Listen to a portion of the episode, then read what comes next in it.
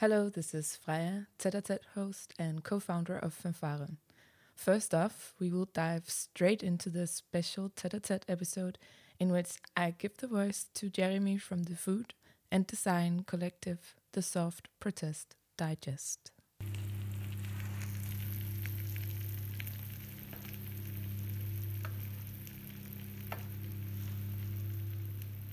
So we decided, yeah, okay, we're gonna start with this and see how how it goes, and how better to learn it and understand it by asking the Dutch to teach us how to do it. So Mm. we kind of went around and asked people to teach us how to make the stamppot, and we we managed to gather a few people, um, mainly a very nice man called Dan, Mm-hmm. who's a, a senior,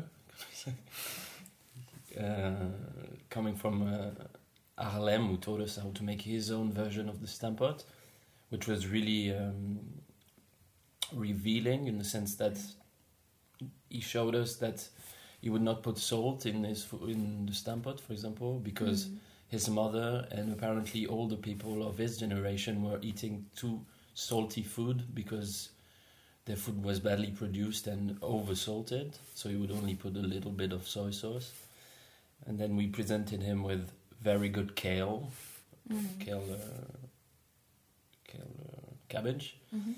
and he did not know how to cut it and he told us yeah from eh, since the 70s i never i haven't cut kale i only use pre-cut uh, vegetables and these kind of stories piling up were really interesting for us because from we had all those kind of cooking workshops stamppot workshops and from those we got so many stories that really taught us a bit of what the dutch were um, what kind of social and political impact can food have on a daily basis. And from this, it kind of opened us to a wider scope of what Dutch food actually is and how do the the- do they interact with products and and supermarkets and how do they question the food that they eat and the process that uh, the the food goes through and if they question it or not.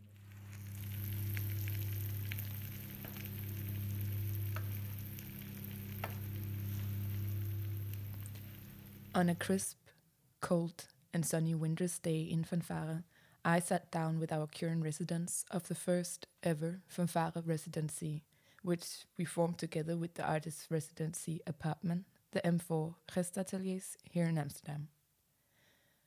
For the month of January, the design and farming collective, the Soft Protest Digest, have been taking over Fanfare and conducting research within this context. For this episode of Tete a Tete, I spoke to its founders, Nickie, Jeremie, and Robin. During the conversation, we will move from meta topics on food industry, such as governmental and global impact, to unfold more specific Dutch recipes, meals, the relevance of storytelling, and specifically take a moment to go into depth with the Dutch surroundings in which Fanfare is based, but also in which the research and residency of the soft protest took off. Before continuing, it should be noted that as this episode has a lot on its heart and is spiced with a lot of small stories, the episode ultimately demands a little longer time than usually. Furthermore, all the sounds, animals, and occasional jingles are recorded on location by the Soft Protest Digest and co-mixed here with my other fanfare half, Lotte van de Hoof. I guess there's not much more to say than letting this episode unfold. Fanfare tete tete.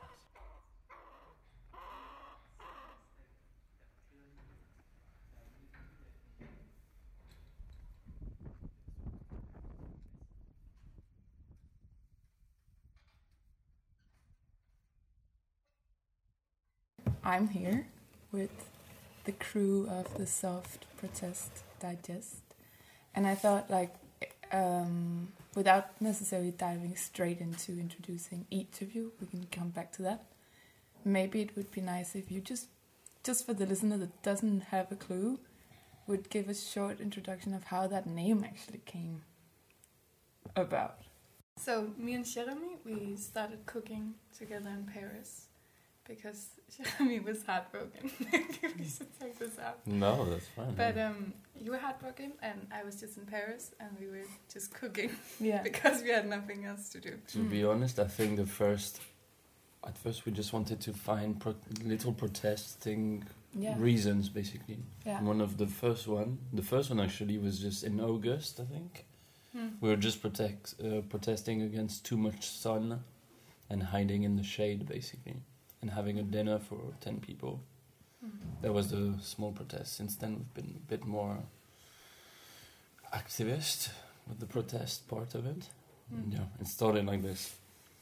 But, But, uh, basically, soft protest is is reference to food because it's mostly soft, Yeah. and it can also, in our opinion, be a protest every day. yeah. So there's a like there's a big kind of potential for political soft activism through what you buy.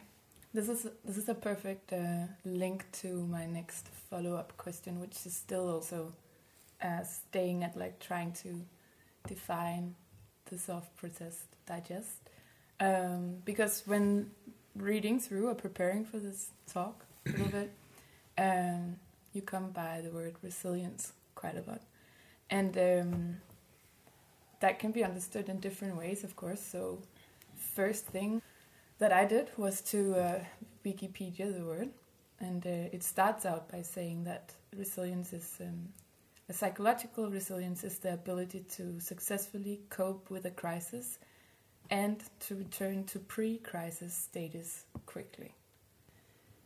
I can imagine that you've put more thoughts into the choice of resilience in context with the soft protest digest. Could you perhaps give some insight to uh, to this choice of words and also how it connects to what you do? Sure. So we prefer to use the word resilience, and for example, instead of sustainability, which uh, is a word that is vastly used to describe the act of sustaining a current uh, present. Um, and we think we have to go a bit further than that. So it's right what you said.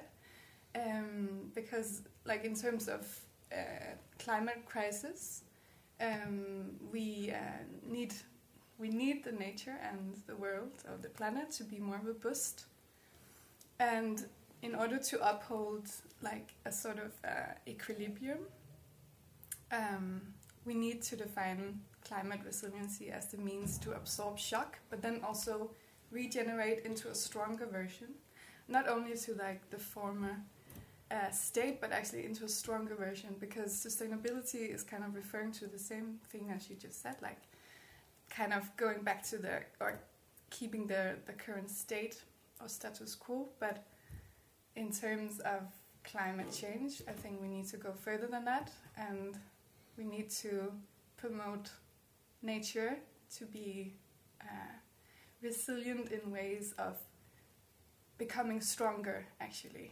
Um, and more robust. And we define it as uh, the ability to pass trend, basically, and become steadily rooted in the specific culture.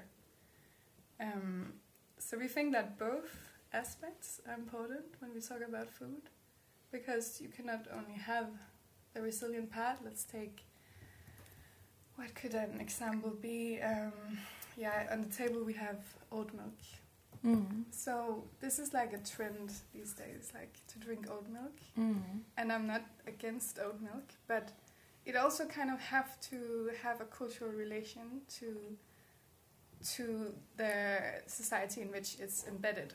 But actually, it taps quite well into how how this information that I've read into continues, and also to a question maybe that in response to what you said, because it continues then to say that um, in simpler terms, resilience exists in people who develop psychological and behavioral capabilities that allow them to remain calm during crisis or chaos and to move on from the incident without long term negative consequences.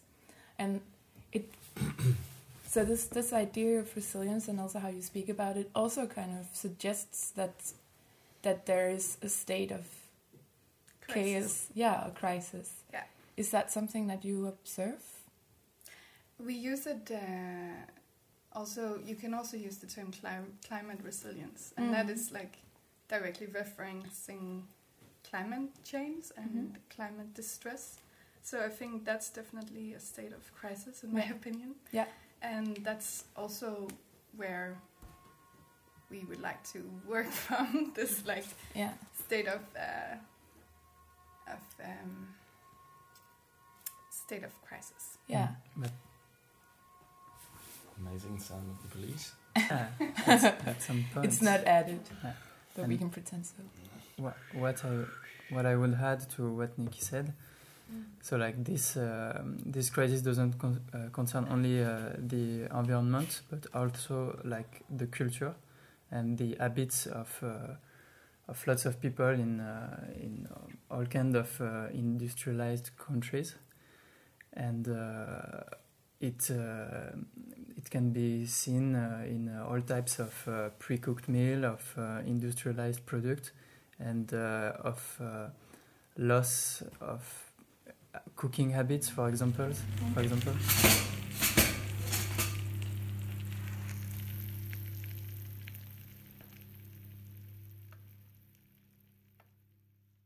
Yeah, because I think I mean now we've been talking on a kind of also a meta level, which is which is really great because I, I sense that there's a lot of uh, initial drive and motivation behind the self protest within these like really like um, larger scale concerns.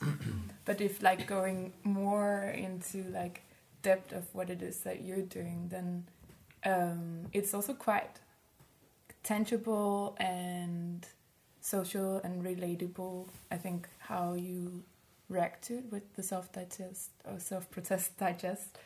This might happen more than once. Um, and for instance, uh, the first encounter or like collaboration that we had here in Fanfare with you was in October, and um, and at this moment you had an event here called um, Waarom beginnen with Stamppot Yeah. uh, which like takes this conversation maybe more down to ground. Um, if we look through like your Instagram profile, there's different stories and insights and different kinds of stamppot, as I noted down, and dive, glitter rose, boerenkool, zuurkool, and more actually. Um, but throughout this this example of a project, um, I think it kind of reflects very well the way that you work and the way that you work with uh, narratives and storytelling.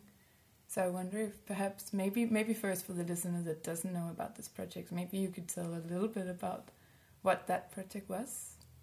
Uh, First off, I think this name came from uh, the fact that we arrived in the Netherlands and said, okay, we're gonna work on Dutch food. And for us, that was a bit, that was very exciting, but very overwhelming as well because we did not know so much about the food in the Netherlands and kind of attacking all issues at once of one country felt like an amazing goal, but completely, we did not know where to start basically. So we decided at first we should start with only one dish to try and understand what Dutch food was at its core, maybe because every time you would ask, or I would ask a question, like the question to the Dutch, what is your favorite Dutch food? Most, like 90% of the time, they would say, I'm sorry, Dutch food is really not good, and I cannot really talk about it but we have good uh, in Indonesian food. We have good Surinamese food, or we have this dish called stamppot, which is basically mashed potatoes with mashed vegetables, which is fairly easy to do. But uh, and even Lotte from Fanfare was telling me, ah, een goed stamppot. Yeah, it's really good. Um, could you perhaps t- tell a little bit about why this um, or this tool of storytelling in the context of what it is that you do? because it seems like it, it's also it's also the first impression when you when you um, well I mean being part of one of your events or looking at your Instagram as well the story and the like history is very present both visually and and and in writing. To be honest I think for example if you see the vegan patty that you can find anywhere in the western world which is basically a soy burger I think it makes sense maybe in the US, but here it's it's very much a trend linked to Instagram and all those kind of vegan foods that you find everywhere.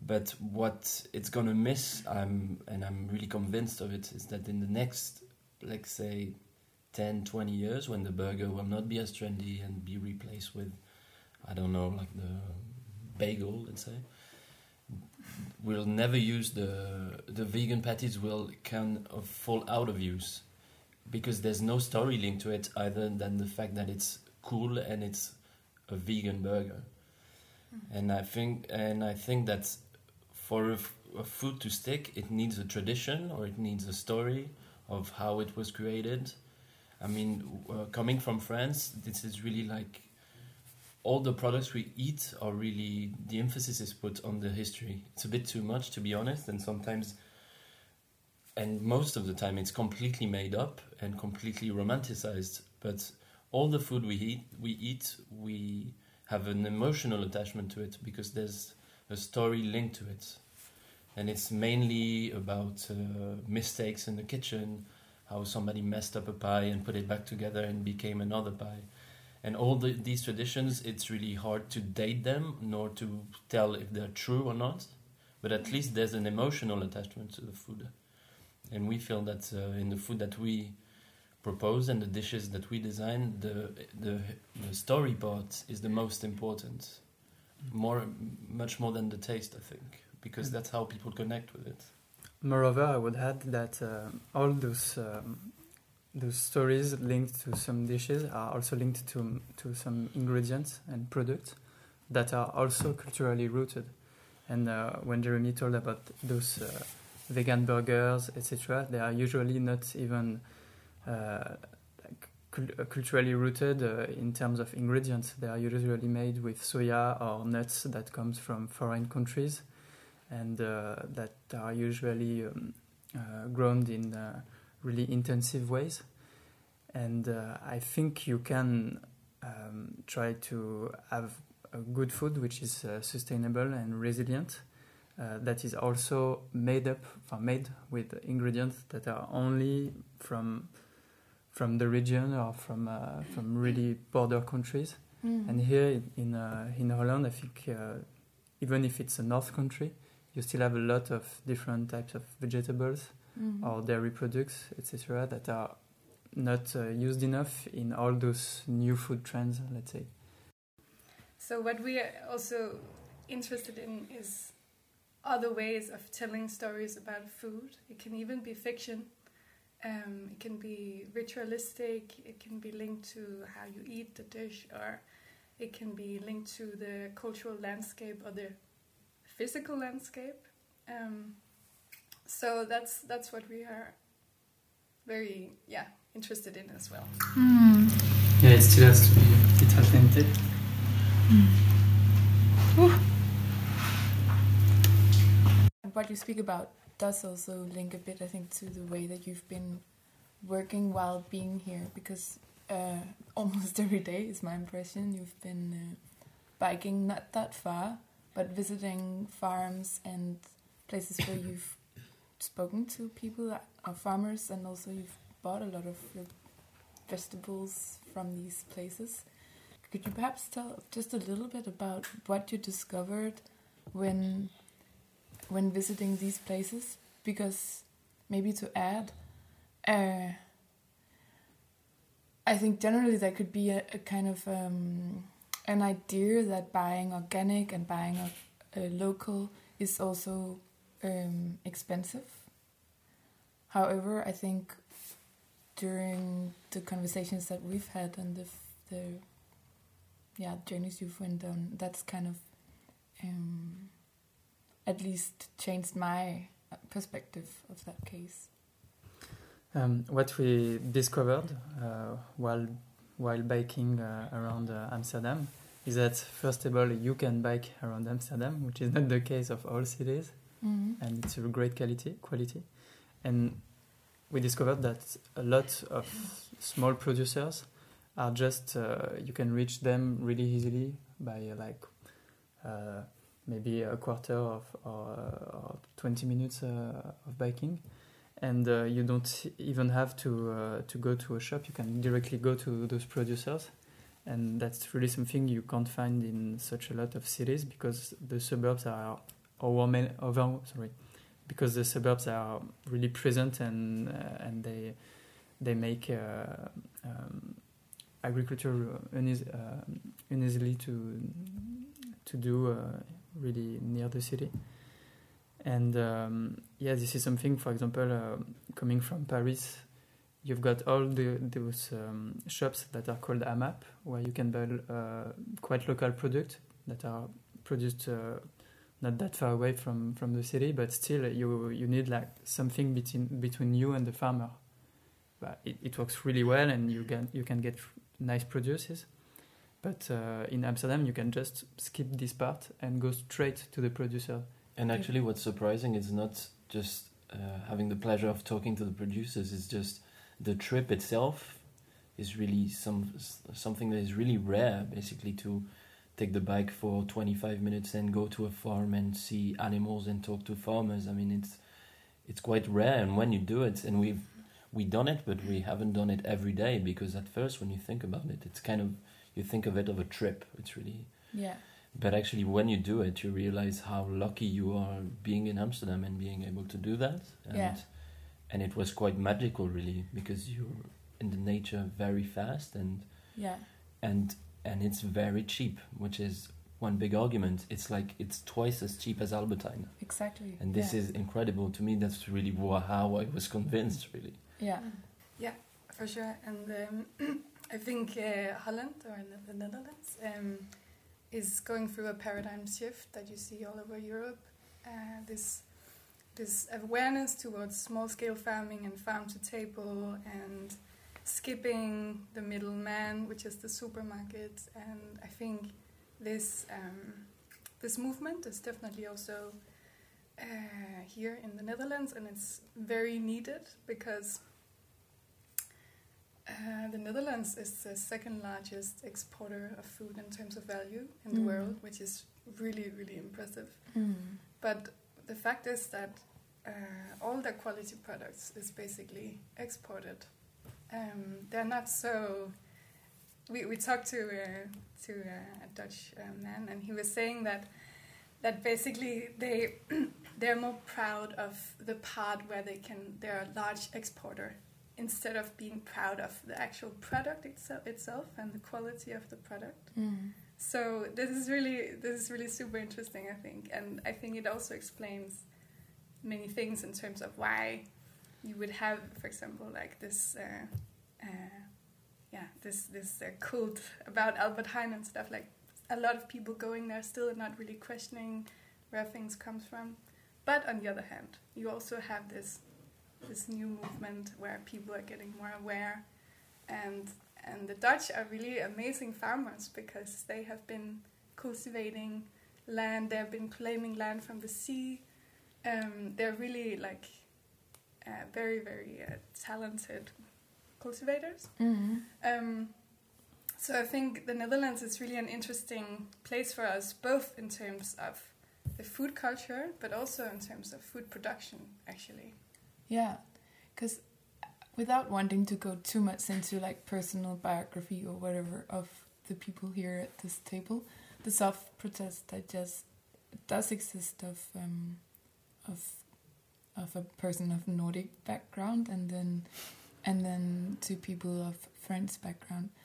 Um, and I wonder, like speaking of your approach and your experience of the Dutch cuisine, how much do you think your your cultural background um, um, has an impact on your experience of the Netherlands and the Dutch, and and maybe also and and how do you think the Netherlands or the Dutch cuisine differs from what you're used to or know of? And perhaps this is, of course, not a one kind of um, answer. I mean, actually, it would be interesting both to hear it from a Nordic point of view, but also a French To be honest, there's one thing I that was quite surprising to me at first is that when you overview the Dutch cuisine, it feels like there's a um, portfolio of 20 dishes basically, which mainly call on the use of potato, beans, and everything.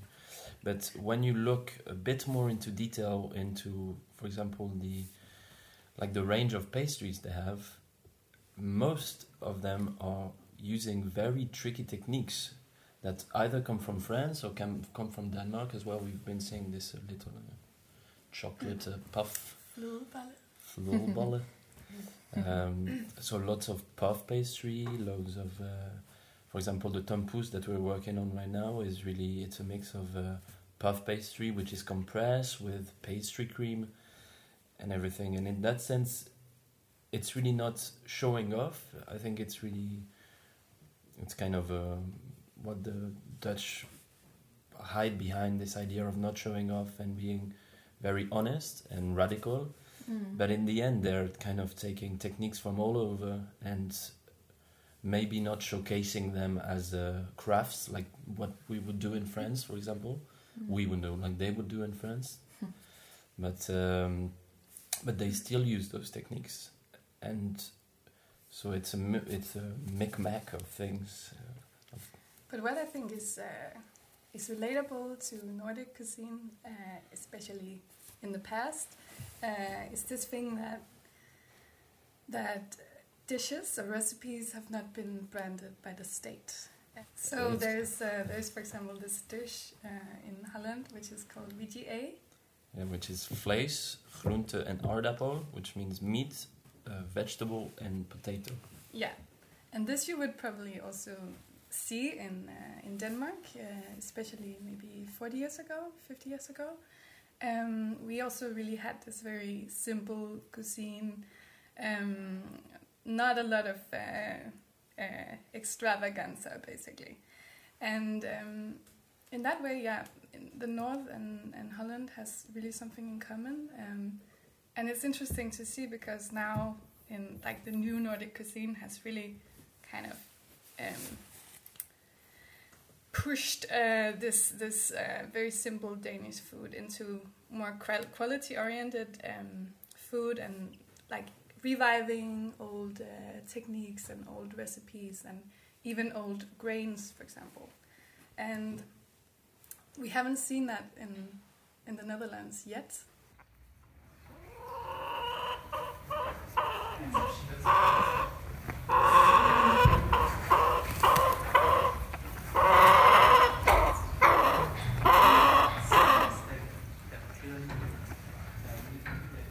Actually, this um, event and also what you're doing kind of leads on to take us back to a track of maybe more a bit more of a meta level i think.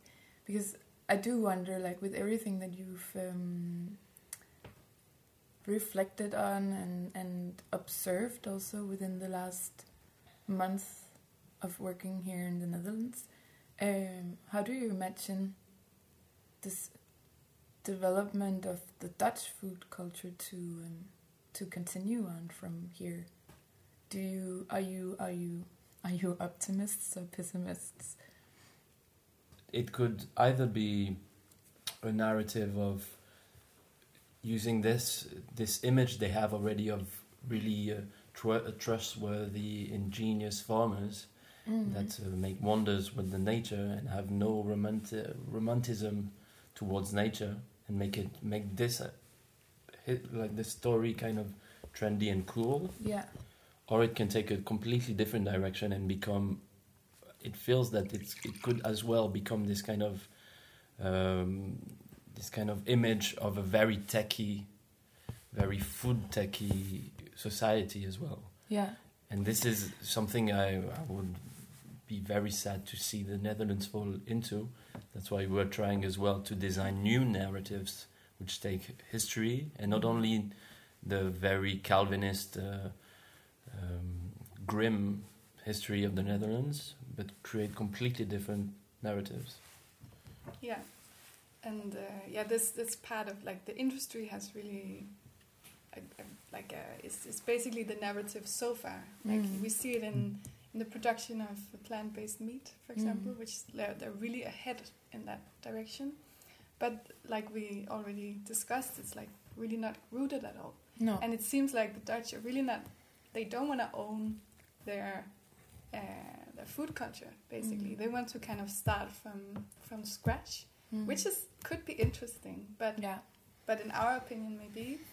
Um, I, we have discovered this. There's a lot of material there, Yeah. and there's a lot to actually work with. Yeah, because I Um, can imagine that it's interesting that you talk about the, for instance, the the culture 40 or 50 years ago and the simplicity of the food culture at that moment, which I guess also really, to a very high extent, reflects the globalization generally. And I can imagine that this like that in this process of globalization, there's perhaps been a moment, some some for quite some years, where the where the story of the local, or like the cherishing the local, has been forgotten. and I wonder to what extent do you think. Uh, do you think that's only within the Netherlands, or do you perhaps think that the soft protest just can have like quite some other countries also to tap into? Um, of course, um, there are lots of countries we'd like um, to um, to observe, to discover, and uh, and and to um, let's say analyze uh, to um, in just for for for the idea to, to build sustainable diet that are always culturally rooted rooted and also in the landscape of uh, each country each countries. But for now, we are in the Netherlands and um, yeah, and uh, there was um, one big part in it. It is that uh, in the 18th century there was somehow a big crisis where Netherlands lost a lot of uh, its uh, economical power, and uh, all um, the diet of uh, people, even in the bourgeoisie, even uh, in um, rich um, neighborhoods, let's say, uh, consisted of some kind of um, crisis gastronomy somehow, like with lots of uh, vegetables, lots of soup, uh, lots lots of mashed potatoes, and uh, afterwards it became some kind of new definition of Dutch cuisine that was teach in uh, those schools called uh, the House, housemaid school. yeah the housemaid school. Van Spinazie Academie. Yeah, this That's is uh, wrong. That's that's wrong. Yeah, that's the, It the sounds cute. Mm. Yeah, I thought it sounds cute, but lots of people just show these things as if it was like the the damnation of Dutch cuisine somehow because uh, afterwards everybody or at least all the housemaids they had like this same education because those schools were free and everybody would uh, almost every woman woman would go in, in the school and uh, learn the same types of recipes and uh, and, tech and techniques that were really rooted in this type of crisis food somehow. But uh, personally, I don't think it's. I, I don't think in. Personally, I don't think it's such a bad thing, and I think uh, this uh, um, this simple and uh, and uh, humble food can really be uh, still be a route for something interesting that could be appealing for all uh, the all Europe. Mm. And as we can see from this, that the the impact of government can have on a whole culture is really impressive as well, because it was uh, at first the government issued uh, idea to open those schools for poor women and then for rich women, because they became kind of trendy, and we can see that in this time span of 80 years they changed the food culture and the way Dutch people eat still now. So branding a food culture and changing it through narratives and, and teaching and just changing the impact, basically. Yeah. it has a tremendous impact. And in that sense, I think we as designers and, and storytellers can we can have an impact as well because it's really a matter of telling a story, Yeah. teaching And people. but it has to be a movement. I mean, we're not the new Yeah. messiahs of food culture, you Uh-huh. know. But but it has to start from somewhere, and maybe, yeah, it can kickstart something that becomes a movement. Who knows? But but yeah, it's really interesting actually how how things have um, dogmatically been uh, branded or uh, protected by the state. You see that in France or in Italy, and their food culture, and also their agriculture Mhm. is in another state than, for example, Germany or Denmark or Holland, and, And- that's very interesting. Yeah, and and so this also fits very well with your name, the soft protest digest. And I think at this moment I have almost more things that I want to talk about than than I would uh, want to not talk about. But I also think we have to like wrap it up soon. And I quite like it that I think a conversation like this only triggers a lot of other um, questions and discussions and conversations. Um, but before ending completely, I do think it would be uh, worth it to have you just tell a little bit about how you will end this work stay here in Fanfare and and in the Netherlands for now at least. Because um, on Saturday, the 2nd of February, we'll have a small event taking place here in Amsterdam, Fanfare. And for that moment, what will happen?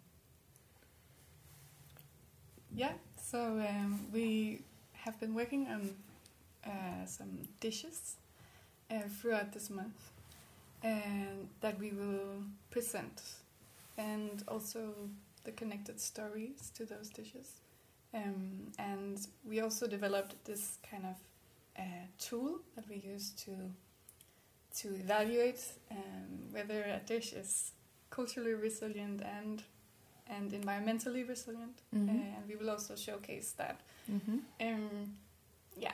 That's so been actually a big part of our month here in the residency. Is that at first we met and it was quite overwhelming again. It was like we've got a month and we have to talk about everything.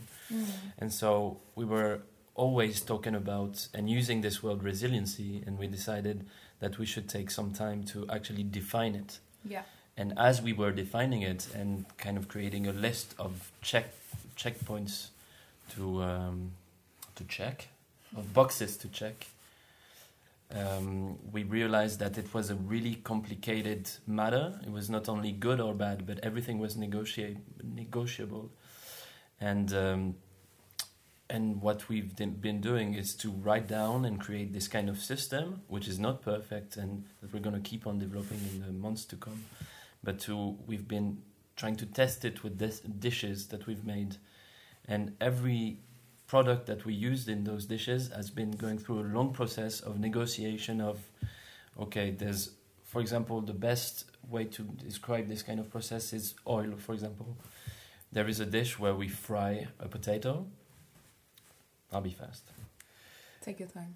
and uh, for example, we were thinking about using using rapeseed oil, and they produce rapeseed here in the Netherlands, but we've been looking at all the brands of organic rapeseed and non-organic rapeseed oil, and non-organic. Uh, there's no organic rapeseed oil that's produced in the Netherlands, or if there is, the rapeseed comes from somewhere else. Somewhere else. Wow. So the idea then was to think: Is it more resilient to use a non-organic oil in the Netherlands, with actually uh, rapeseed, rapeseed that's produced in the Netherlands, or to buy very good quality rapeseed that's been processed in Germany, for example, and ship it to the Netherlands? That's the kind of negotiation we go through all the time with every component of the dishes we created, mm. and that's what we're gonna show as well at this show on Saturday.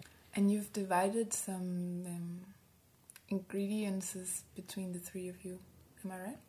yeah, we started working on uh, a few ingredients each, and really going into to the process of, of processing those ingredients, but Mm. also uh, what what they meant for the landscape and blah blah blah, and and uh, what what yeah what is really interesting that that I think this tool that we developed can can showcase is that food is often thought as consequential. This is good or this is bad, but uh, it's really super negotiable. What what you uh, what is the right thing to buy and kind of complex and um, and that's also what we want to promote a little bit. That it's not just like good or bad. Dairy is not just bad Mhm. necessarily, but um, it's it's it's really more complex than that, and also more negotiable. But whether we will succeed is is uh, is the question because like for us, it, you really cannot avoid this negotiation process where you actually discuss things like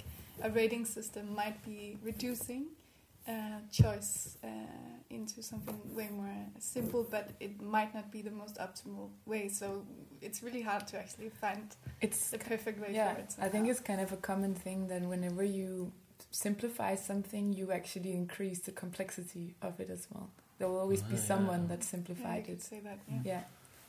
Yeah. It should be planet-centric diets. Also, of course, human-centric, but first of all, planet-centric. Which kind That's of go, our- goes hand in That's our hand. slogan. Yeah. but I guess it, it kind of saves the human Of course, Of course. that's the idea. for the Yeah. future as well. Okay, let's end with those words saving Okay. saving the human. Thank you.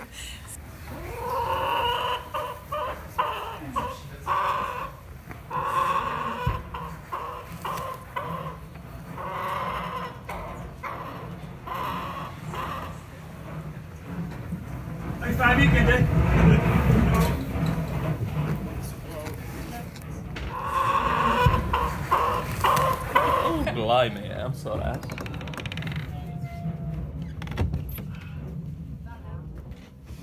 This tete-a-tete episode was produced by me, Freya Kier, and is part of a larger collection of conversations and recordings covering the active program of Fanfare, of which you can find links to all episodes on our website. These episodes are all produced in parallel with our program and furthermore aim to cover reflections and insights of projects and initiatives within the realm of design and visual communication. For this, you're very welcome to register at your podcast app to stay tuned for future episodes. Before rounding off, there's a few things that should be mentioned. First off, it is warmly recommended to go visit and follow the Instagram of the Soft Protest Digest, which is full of additional insights, stories, delicious visits, and food that only sparks one's imagination of the unlimited field in which the Soft Protest Digest is taking form. During our conversation, we talk about various farms visited, in which all addresses may be found on the Fanfare webpage as well as on the podcast notes of this episode. If you happen to be around Amsterdam on this Saturday, the 2nd of February 2019, we most warmly welcome you to indulge in the tasty findings and stories of the Soft Protest Digest. And this is the last point. It should be noted that as this medium of conversations, sounds, and recordings is a constant learning process, which very much takes shape as we go, we warmly appreciate any kind of comments, suggestions, or playful future ideas.